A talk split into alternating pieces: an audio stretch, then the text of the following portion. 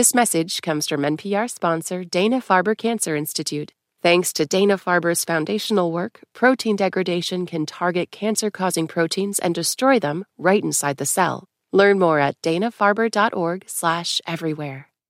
I'm Shireen Marisol Meraji. I'm Gene Demby, and this is Code Switch from NPR. So, not too long ago, y'all remember, we did an episode that focused on the big divides among black Democrats based on age. And in that episode, which we did right after Kamala Harris was named the Democratic nominee for vice president, we asked y'all mm-hmm. if you wanted us to do an episode getting into her complicated history as a prosecutor. And a lot, a lot of y'all emailed or tweeted us saying, uh, yeah, TF, you should do that episode. So we heard you. And this is that episode. Not that long ago, Kamala Harris's record as the first black district attorney of San Francisco and the first black attorney general of California would have been very large feathers in her cap. Mm-hmm. But over the last few years, voters in the Democratic Party have moved to the left on issues of race and criminal justice. That has made things kind of complicated for Kamala Harris, who at different points in her career has proudly called herself California's top cop, and mm-hmm. at other mm-hmm. times has called herself a progressive prosecutor. As recently as the vice presidential debate last week, you know, the one with the fly, uh, she described herself as the only one on this stage who has personally prosecuted everything from child sexual assault to homicide. When she was first becoming a national figure, she was being called the next Barack Obama by some people. And like Obama, her biography and heritage allowed people to project all kinds of ideas onto her and to see what they wanted to see. And her identity is a really important lens into, well, not just her politics, but black politics around crime and punishment more broadly. So we're going to get into Senator Harris's career as a California prosecutor in a bit. But before we do that, we got to zoom out, y'all. We got to go back. We always do. zoom out sounds, zoom out sounds. we got to go to the other side of the country as well to sometime in the mid 90s.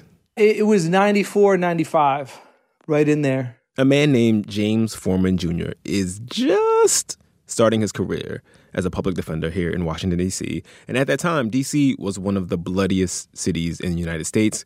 And at one point, James, who's a public defender, found himself defending a young client named Brandon. Brandon was a teenage client of mine, and he was faced with uh, possession of marijuana and possession of a gun charges. And we were at sentencing. So the judge had to decide, you know, what he was going to do because Brandon had pled guilty. James said, yeah, Brandon had weed, but it wasn't enough to sell. And yeah, Brandon had a gun, but he also lived in a tough neighborhood. That gun, it was for his protection. You know, I had a letter from a teacher and a counselor at his school. It was his first arrest. Brandon's parent, mom, and grandmother were there in court. They wanted him to come home. Brandon pled guilty to those charges, but he had never been in trouble before. He was involved in school sports, he had potential. James was arguing that Brandon should just get probation. And the prosecutor in the case, she wanted him to be locked up. She wanted him to go to Oak Hill. Oak Hill. Hmm. Like a lot of juvenile prisons, you know, it had a really nice sounding name, you know, Oak Hill, uh, Oak Tree on a Hill. Um, but it was a really violent and uh, ugly reality. It was a place where young people always left out worse off than when they entered. James told the story in a book called Locking Up Our Own Crime and Punishment in Black America. The judge presiding over Brandon's case is a man that James called Curtis Walker. And no, that's not his real name. It's not Brandon's real name either. But anyway, Judge Walker is going to decide Brandon's fate. And he looks at Brandon and he says, Son, Mr. Forman's been telling me that you've had a tough life, that you deserve a second chance. Well, let me tell you about tough. Let me tell you about Jim Crow segregation. And the judge, who had been a child in those years, he proceeded to lecture to Brandon on, you know, what it meant to be under Jim Crow. And he kind of wrapped up and he said, So here's the thing, son. People fought, people marched, people died for your freedom. And James, he had heard Judge Walker do the same spiel before with other defendants. So had all the other public defenders. They had taken to calling this speech the Dr. King speech. Hmm. I can imagine where this is going. Dr. King died for you.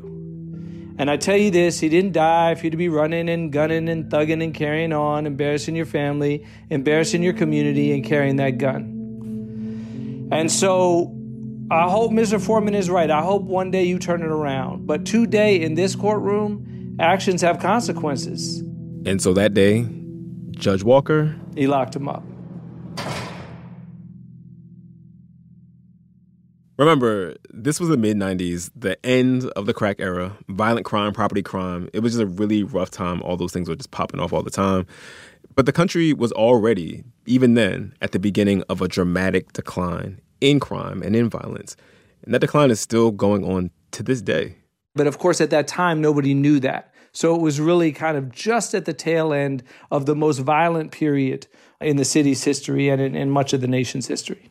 A few years before that day in court with James and Brandon in 1991, nearly 500 people were killed in Washington, D.C. That made 91 the bloodiest year on record in D.C.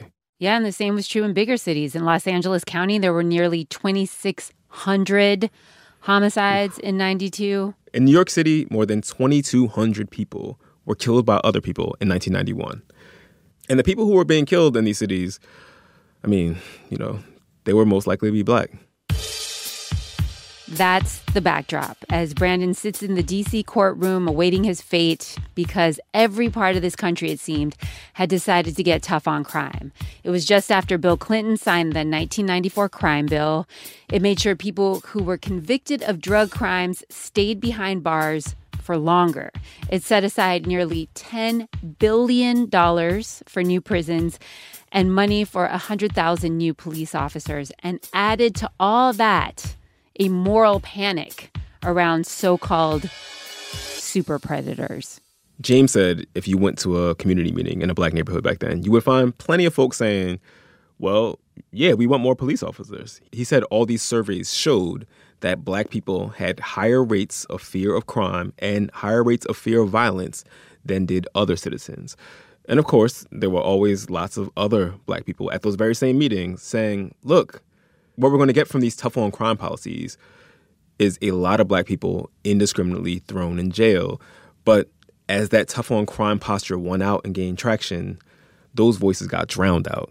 So, right after Judge Walker sentenced Brandon to juvie at Oak Hill, James walked out of the side of that courtroom just to check on him, to see how he was doing. Brandon was in a cell block with everyone else awaiting their fates. James wasn't surprised at who was in that cell block with Brandon. Mostly men and boys, a few women and girls, but they were all black. But what struck him at that moment was that nearly every other person in this process was black too. Judge Walker, he was black. The prosecutor arguing that Brandon should be locked up, that person was black. The bailiffs, black. Even the courthouse building in D.C., where Brandon was sentenced, was named after a black man.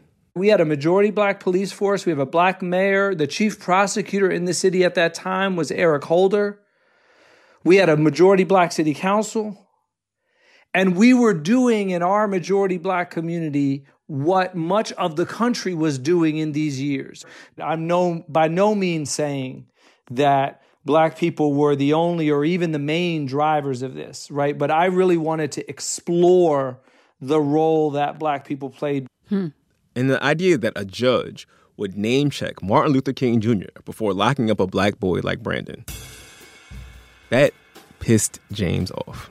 I had taken the job of being a public defender because I thought I was living out the generational struggle for civil rights that those heroes like Dr. King had fought for, right? I, I viewed and still view to this day mass incarceration as the civil rights struggle of my generation. And my parents had fought in the 1960s, along with Dr. King and John Lewis and others, for freedom.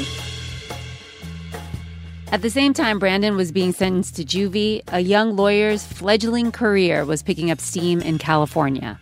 Like James Forman Jr. and so many idealistic black lawyers at that time, she too thought of her vocation as part of the larger post civil rights project. I knew quite well that equal justice was an aspiration not yet an achievement. I knew that the force of the law was applied unevenly, sometimes by design. And I wanted to be a part of changing that. But she was carrying out her mission from the other side of the courtroom. Not as a defense attorney, but as a prosecutor. If you don't go to school, Kamala's gonna put you and me in jail. That's after the break. Stay with us.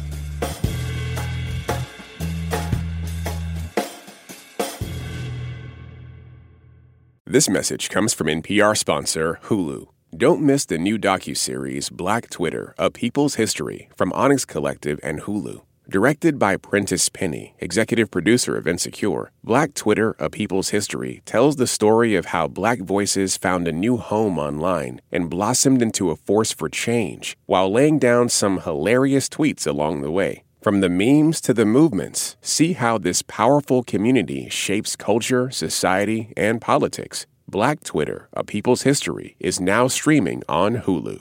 This message comes from NPR sponsor Discover. Here's a familiar situation. You have a question about your credit card. You call the number for help and can't get a hold of anyone. If only you had a Discover card. With 24 7 US based live customer service from Discover, everyone has the option to talk to a real person anytime, day or night. Yep, you heard that right. A real person. Get the customer service you deserve with Discover. Limitations apply. See terms at discover.com slash credit card. I'm Rodney Carmichael. I'm Sydney Madden. And on our new podcast, Louder Than a Riot, we trace the collision of rhyme and punishment in America. We were hunted by police. We were literally physically hunted. You'd be standing on the corner, drug squad pull up, everybody will run. New from NPR Music. Listen to Louder Than a Riot. Gene. Shireen. Code Switch. My parents often brought me in a stroller with them to civil rights marches. I have young memories of a sea of legs moving about, of the energy and the shouts and the chants. Social justice was a central part of family discussions. My mother would laugh, telling a story she loved about the time when I was fussing as a toddler.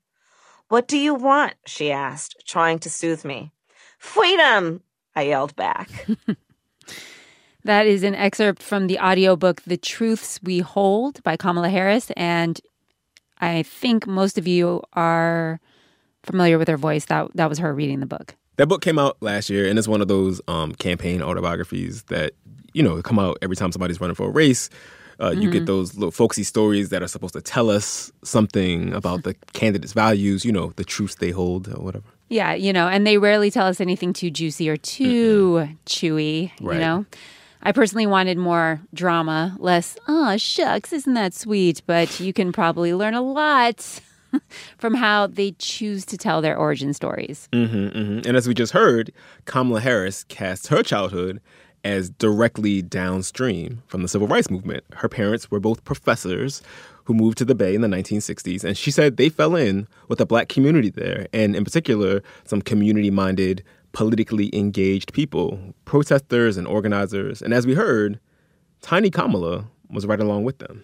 And as we know, Tiny Kamala eventually grows up, goes to mm-hmm. Howard University in Washington, D.C. in the 1980s. Which she doesn't talk about in the book, but that was during the height of the crack era, we should just note. And then in 1986, she comes back to the Bay for law school and she decides she wants to be a prosecutor. Right.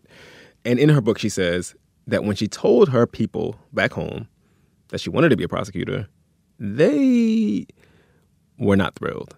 There's the drama. I knew quite well that equal justice was an aspiration, not yet an achievement. I knew that the force of the law was applied unevenly, sometimes by design, and I wanted to be a part of changing that.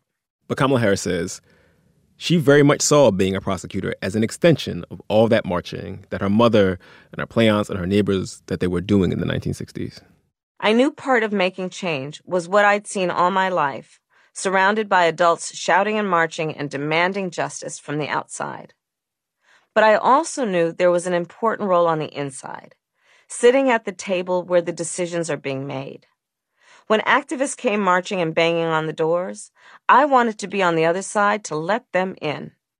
You were hearing Kamala Harris's voice, but we didn't get a chance to talk to Kamala Harris because her people did not respond to our request to talk to us for this episode. Anyway, in her book, she wrote that people who wanted to be protected from discrimination and injustice also wanted to be protected from crime. And so, in the first stop of her career, she was a local prosecutor in Oakland, Shireen's old stomping grounds. After a few years, she gets recruited to take a job across the bay dealing with serial offender cases in the San Francisco DA's office. And so she takes that job. And she said the DA's office was a mess, everything was disorganized, which is why she said the office was not securing enough convictions. Shade. I heard that shade. so she says, I should run for this office myself against my boss. So she campaigned for San Francisco DA.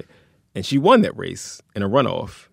So it was 2003, just 13 years into her legal career, and Kamala Harris had already become the first black DA in the history of one of the nation's most economically important and politically specific cities. Especially then. Yeah, the Bay is complicated. It's a very complicated place. It's not the kind of place where people love prosecutors. This is San Francisco, so like everybody is somewhere on the progressive spectrum. Exactly. Who is that? that is Jamilah King. I am the race and justice reporter at Mother Jones and also host of the Mother Jones podcast. Jamilah is from the Bay, like Kamala and like you, spiritually, Shireen. Uh, she wrote a piece for Mother Jones last year called The Secret to Understanding Kamala Harris, which is good for us because that's what we're trying to do. Um, and she took a long look at Kamala Harris's career from her beginnings as a prosecutor to holding statewide office as a senator. And she said Harris's politics were pretty much in line with a lot of the progressive orthodoxies of San Francisco. But she's definitely more on the moderate end of this progressive spectrum. And what that means is she talks a lot about bringing law and order to the streets. She talks a lot about sort of this old school sort of I consider it like the, you know, the black folks in the neighborhood who are like, well, if they would just go to school and pull up their pants. I mean, she never said pull up their pants. But, you know, we know that rhetoric, right? Like, if we can just give people the resources that they need to engage meaningfully in society, they'll do it. But there was definitely this strain of personal responsibility that ran throughout what she was proposing. So she was running as a progressive, but she was a moderate progressive. She ran as someone who was opposed to the death penalty. Which makes sense because it's San Francisco. Mm-hmm. Yep. But she also ran as kind of like a law and order, tough on crime prosecutor who was going to lock up more people and secure more convictions. And that is a little unusual. And that stance actually won over the police union. They really dug that, so they endorsed her in that runoff for DA. One of her signature programs after she became DA was this initiative, she called it a personal responsibility program called Back on Track. She thought of it as an alternative to incarceration. And to participate in the Back on Track program, people had to plead guilty to their charges. So that conviction went on their records. Mm-hmm. But it would come off their records with the stipulation that they complete this, you know, personal responsibility reentry and training program. And the program consisted of everything under the sun. So it was um, an internship program, which is how I sort of first heard of it. Um, and it was, you know, if you needed counseling, if you needed job preparation, if you needed resume help. Hmm. How many people took part in this Back on Track program? So the numbers that I found showed that there were only a few hundred people who completed the program, like 241 hmm. or so completed the program between 2007 and 2011. So it was a pretty small program. But even though it was small, Kamala Harris and other people in San Francisco touted that it was really effective in reducing recidivism. And they talked about it as a model for how other cities across the country could do this. Not long after she took office, though, something else happened. And it led her to take a really politically risky stance. So in 2004, a few months after Kamala Harris takes office, um, there's a shooting in Bayview Hunters Point, which is a predominantly black working class neighborhood in San Francisco, in which um, a young police officer named Isaac Espinoza is shot and killed. At the time of that shooting, there had not been a police officer killed in San Francisco in decades. And Harris said early on that she was not going to go for the death penalty in the case of the person who killed Officer Espinoza. And her decision to not seek the death penalty made a lot of noise. It got a lot of attention. The San Francisco Chronicle combed through the records and said that it was basically unprecedented for a prosecutor in California, or anywhere else in the country for that matter, to not seek the death penalty in a case in which a cop was killed. I can imagine that law enforcement was not pleased Listen, about that. Not at all. They were not. Rank and file officers, the police union that had endorsed her, they were all livid. But Kamala Harris stuck to her guns. Here's Jamilah again. She published an op ed in the San Francisco Chronicle where she laid out a very compelling case and said very explicitly that she didn't want to support the death penalty or she didn't support the death penalty because it was racist. And she Hmm. laid out all the evidence for it. Harris's position was capital punishment is unjustly applied along racial lines, and the idea that it's a deterrent to crime is basically not backed up by any facts. But these are arguments that are not beyond the pale in San Francisco, right? But the people in law enforcement and all the people who support people in law enforcement, Harris's decision to not go after this cop's killer, that was an affront to justice. The fallout from that decision seems to have stayed with Kamala Harris, even as she kept rising in profile and rising in power.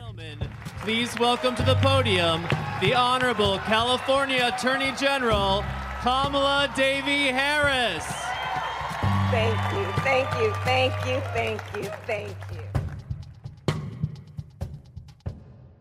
In 2010, Kamala Harris ran for Attorney General of California, and as you just heard, she won. 2010 was around the time a lot of people outside of California started hearing Kamala Harris's name. She found herself in charge of the largest attorney general's office anywhere in the United States. The only one that's bigger is the US Attorney General and everyone started speculating about what her next move might be. Yeah, she won that race, but it was really close. She was actually an underdog in it, and that was because of her opposition to the death penalty. So some of her San Francisco politics, they were not going to fly statewide. So Jamilah says, as Attorney General of California, she started to put some daylight between some of her old stances as District Attorney of San Francisco. Hmm, which stances? So, as District Attorney of San Francisco, she declined to pursue the death penalty. Um, as Attorney General of California, she defended the state's use of the death penalty. So essentially, she was just like, look, I'm doing my job. Okay, so what I'm hearing is basically I'm opposed to the death penalty, but it's the state's prerogative. Right. A few years ago, when it looked like Kamala Harris might enter the presidential race, I interviewed an organizer, a black woman involved in the Black Lives Matter movement in California. She had had confrontations and meetings with Harris before. She had pushed Harris, who was the attorney general, obviously, to look into the police shooting of an unarmed black man. And Kamala Harris's office declined to do that. And this organizer told me, like, look, point blank, Kamala Harris is not interested in big systemic changes. Harris, she often, you know, stayed away from controversial issues, and that her policies were smaller and more specific than they were sweeping. Hence, back on track. Right, exactly. And that criticism, that's a criticism a lot of people have had of her over her career. When the LA Times, who endorsed her for Senate, did so, they Mhm. said, you know, she was thoughtful and pragmatic. And they were kind of worried that she played things too safe, that she avoided commenting on messy issues, specifically when those issues involved police reform. Well, yeah, because she had personal experience Right. having law enforcement be very, very upset with her. It's hard not to think that she might have, you know, not been trying to piss off the cops Yeah. once again. Exactly. But, you know, part of the story she tells about herself is that she cares about these issues specifically. Something else that organizer told me, though, was that she felt like she could work with Kamala Harris, which is what Jamilah King found too. I'm from San Francisco. I know folks who've, you know, been in the system and they'll just say flat out, look, like she's a cop. I'm not trying to try to mess with that. On the other hand, what's always been really telling for me is that there are a lot of folks within San Francisco's criminal justice reform system, a lot of organizers, a lot of community groups that are pretty ride or die for her. Like they don't agree necessarily with all of the decisions she's made, but they recognize that she was one of the few people to even give them a seat at the table. And that right there is a callback to what we heard earlier in Kamala's book, where she says she wanted to be the one to open the door to let activists in. Right. The person making change from the inside.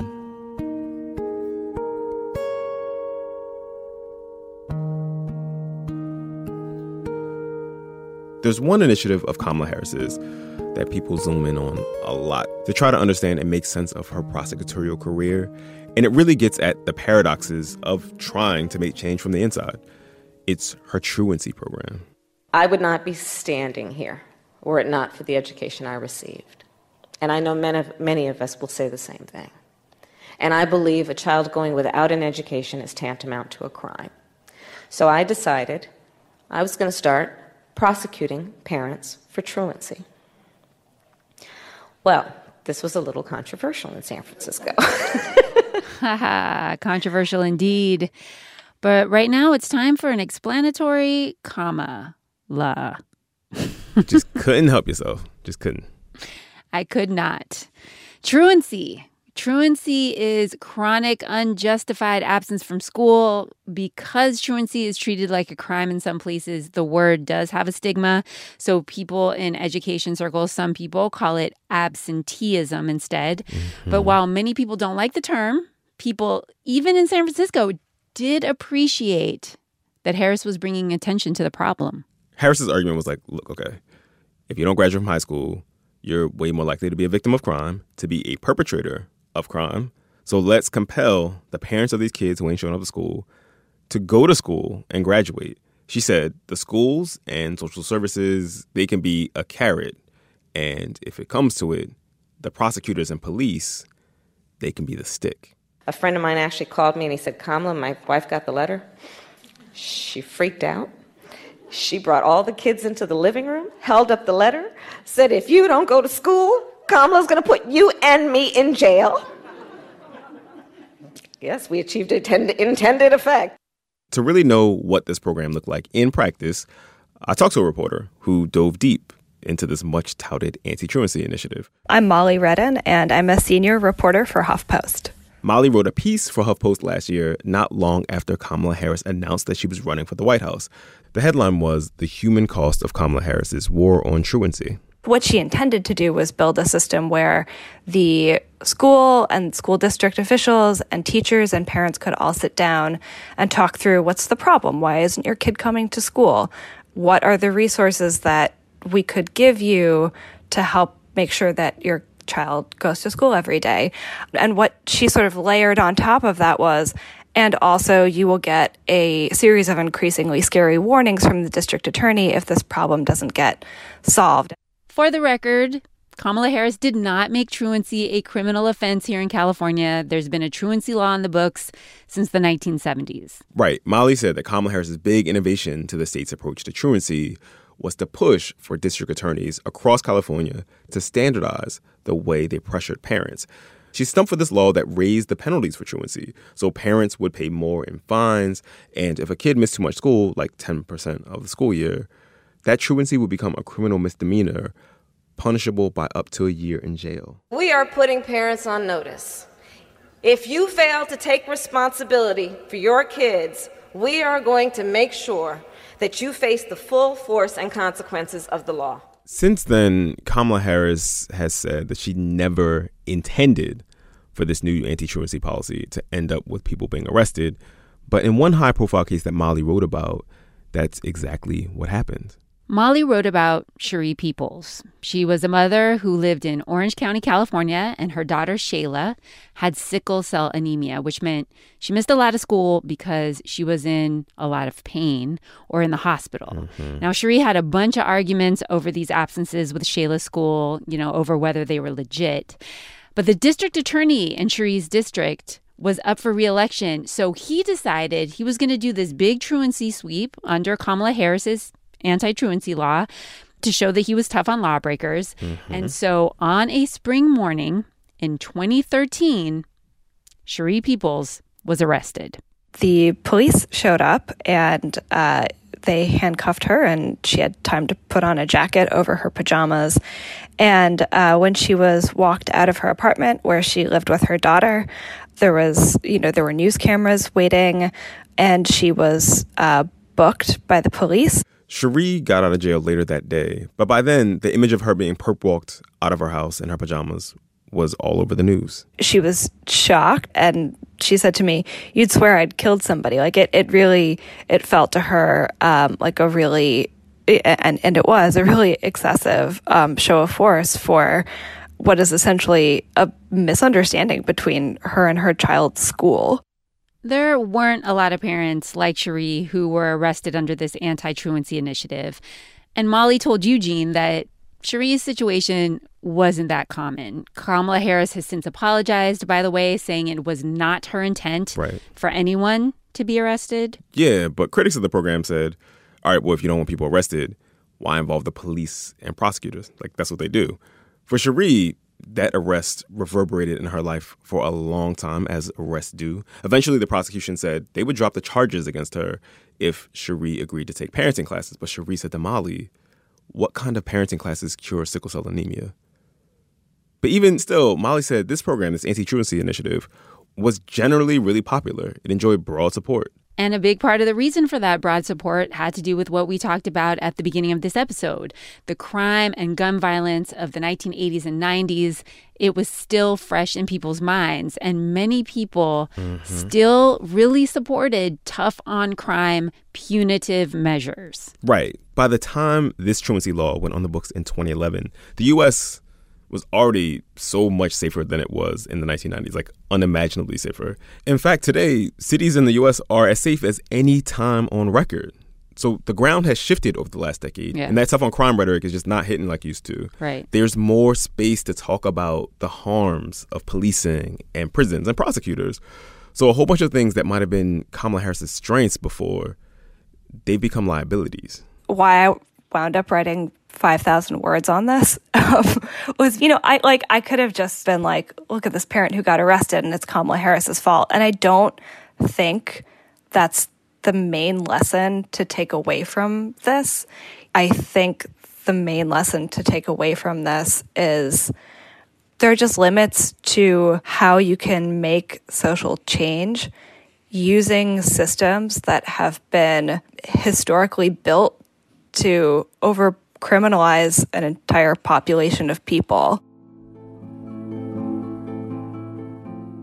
Looking back at her record, it's really hard to figure out Senator Harris. She's navigating tricky territory. You know, the tools you have as a prosecutor mm-hmm. involve locking people up or at least wielding the threat of putting people behind bars. Right, exactly. So there are all these things about her record as a prosecutor, as a politician, regardless of whether you're a fan of hers, that require so many caveats. Which brings us to Kamala Harris's identity. She's a black woman who grew up in a progressive black city, Oakland, California. That has to play a role in her politics, right? How can it? Right, we want her identity to tell us something about the way she feels about the world. And to that end, when I was talking to Jamilah King of Mother Jones, she said something that really stuck with me, that I found really illuminating. and I don't want to speculate about how Kamala Harris has come into her her racial identity, but I'm gonna do it anyway.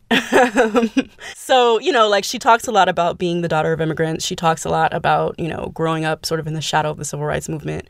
She doesn't necessarily talk about you know growing up sort of in the backyard of the Black Panthers. Like I, for instance, I'm in Oakland right now. Um, the former headquarters of the Black Panther Party is literally like around the corner, right? So she, I think these were really palpable, visible signs when she was growing up. Um, but you know, she's the daughter of two professors, and you know, she also went to Howard. Um, and no shade, but she's an AKA. Shereen, I've never wanted to do an explanatory comma less than this, but the AKAs, Alpha Kappa Alpha Incorporated, are the oldest, the first black sorority in the U.S., and they have a reputation of being bougie and respectable. Pink and green RIP to my mentions. for life. you know, and if and and love them. I have many AKs in my life who I love and adore dearly. However, they are not the folks showing up in like naturals with fists raised, you know, like trying to beat down the system. I think it's it's very much um, a political ideology built on um, being twice as good. It's built on showing up in the crispest suit. And, you know, I, I, one of the quotes that her mother said um, that I, I found so interesting was during her first run, when she was sort of this out of the box candidate, her mother gave a, a interview to a Bay Area reporter and was basically like, you know, oh, she can definitely hang with all these people. She knows which forks to use at the dinner party.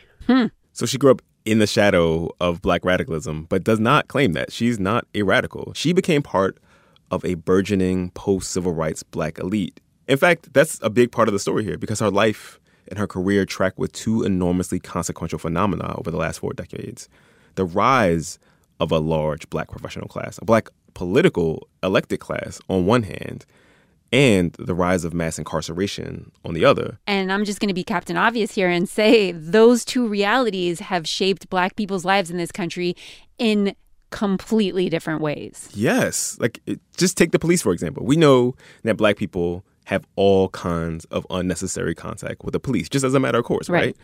Well, James Forman Jr., who we heard from before the break, said, We've heard a lot specifically about racial profiling over the last several decades. And he said that's not an accident. Hmm.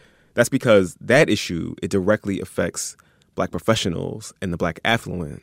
Hmm. So I'm thinking about those racial profiling stories. You're driving in a nice car in a nice neighborhood, a cop pulls you over mm-hmm. for absolutely no reason, or you get followed around a fancy department store when you're just, you know, looking mm-hmm. for a suit or something.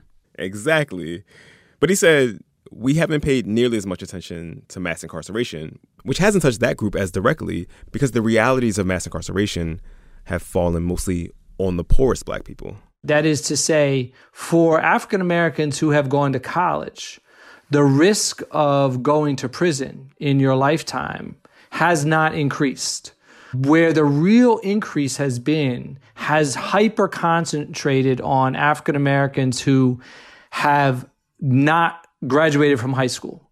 That's the group that's by far at greatest risk of of going to prison now. James pointed to research by a sociologist named Bruce Western.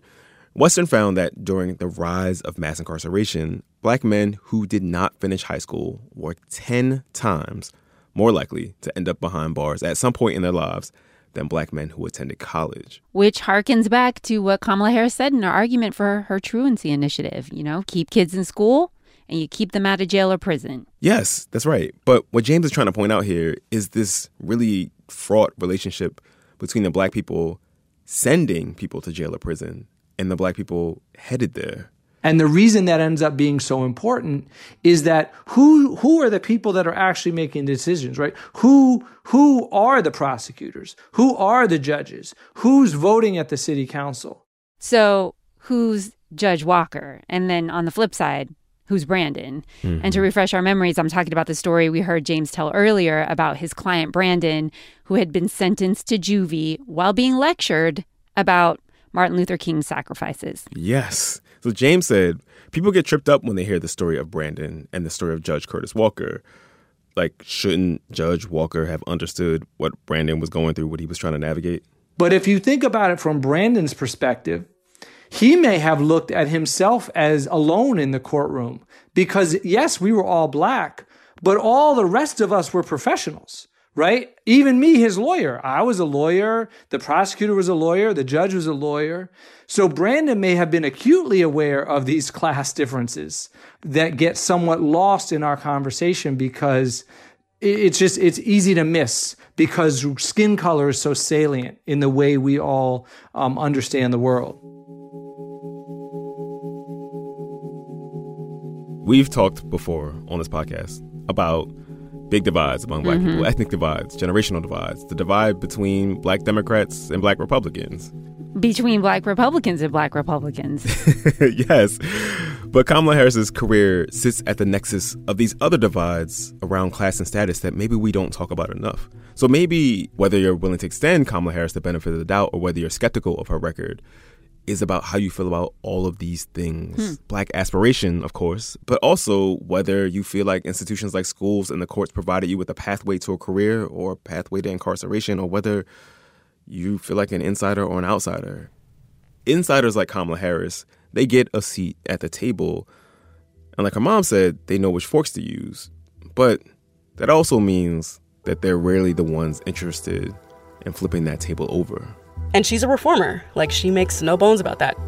Here's Jamilah King one last time. She is here to make our punitive systems more just, but she's not trying to dis, you know, disrupt them entirely.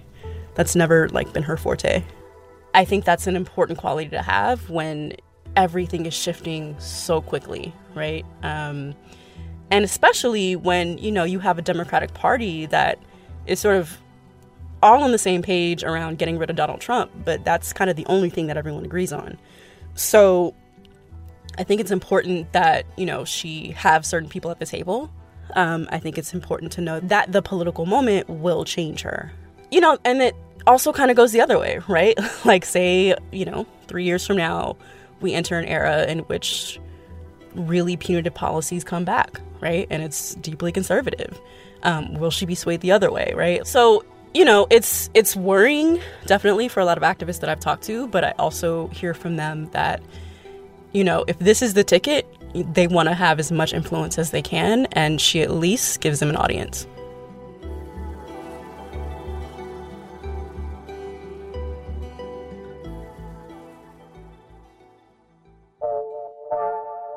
All right, y'all, that's our show. Please follow us on Twitter and on the gram. We're at NPR Code Switch. You can follow Shereen at Radio Mirage and me at GD215. That's G E E D E 215. We want to hear from y'all. Our email is codeswitch at npr.org. And go subscribe to our newsletter, which is at npr.org slash newsletters. Yes, please do. It's good comes out every week. Uh, this episode was produced by Kumari Devarajan and Leah Donnella with help from our intern Alyssa Beheza. It was edited by Leah and Steve Drummond. And of course, we got to shout out the rest of the Code Switch team Karen Grigsby Bates, L.A. Johnson, Natalie Escobar, Jess Kung, and Alyssa Jeong Perry. I'm Gene Demby. And I'm Shereen Marisol Meraji. Be easy, y'all. Peace.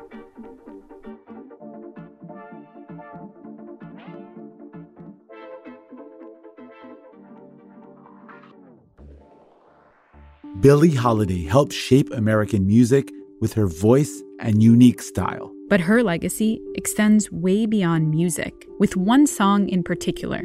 How Strange Fruit became an unexpected hit and brought on serious consequences for Billie Holiday. Listen now to the Throughline podcast from NPR. This message comes from NPR sponsor Vuori, a new perspective on performance apparel. Clothing designed with premium fabrics, built to move in, styled for life. For 20% off your first purchase, go to vuori.com slash NPR. Support for NPR and the following message come from Rosetta Stone, the perfect app to achieve your language learning goals no matter how busy your schedule gets. It's designed to maximize study time with immersive 10 minute lessons and audio practice for your commute. Plus, tailor your learning plan for specific objectives like travel. Get Rosetta Stone's lifetime membership for 50% off and unlimited access to 25 language courses. Learn more at rosettastone.com/npr. What does it mean to be black in America? In NPR's Black Stories, Black Truths, a collection of stories as varied, nuanced, and dynamic as the black experience, you'll hear it means everything. Search NPR Black Stories, Black Truths wherever you get your podcasts.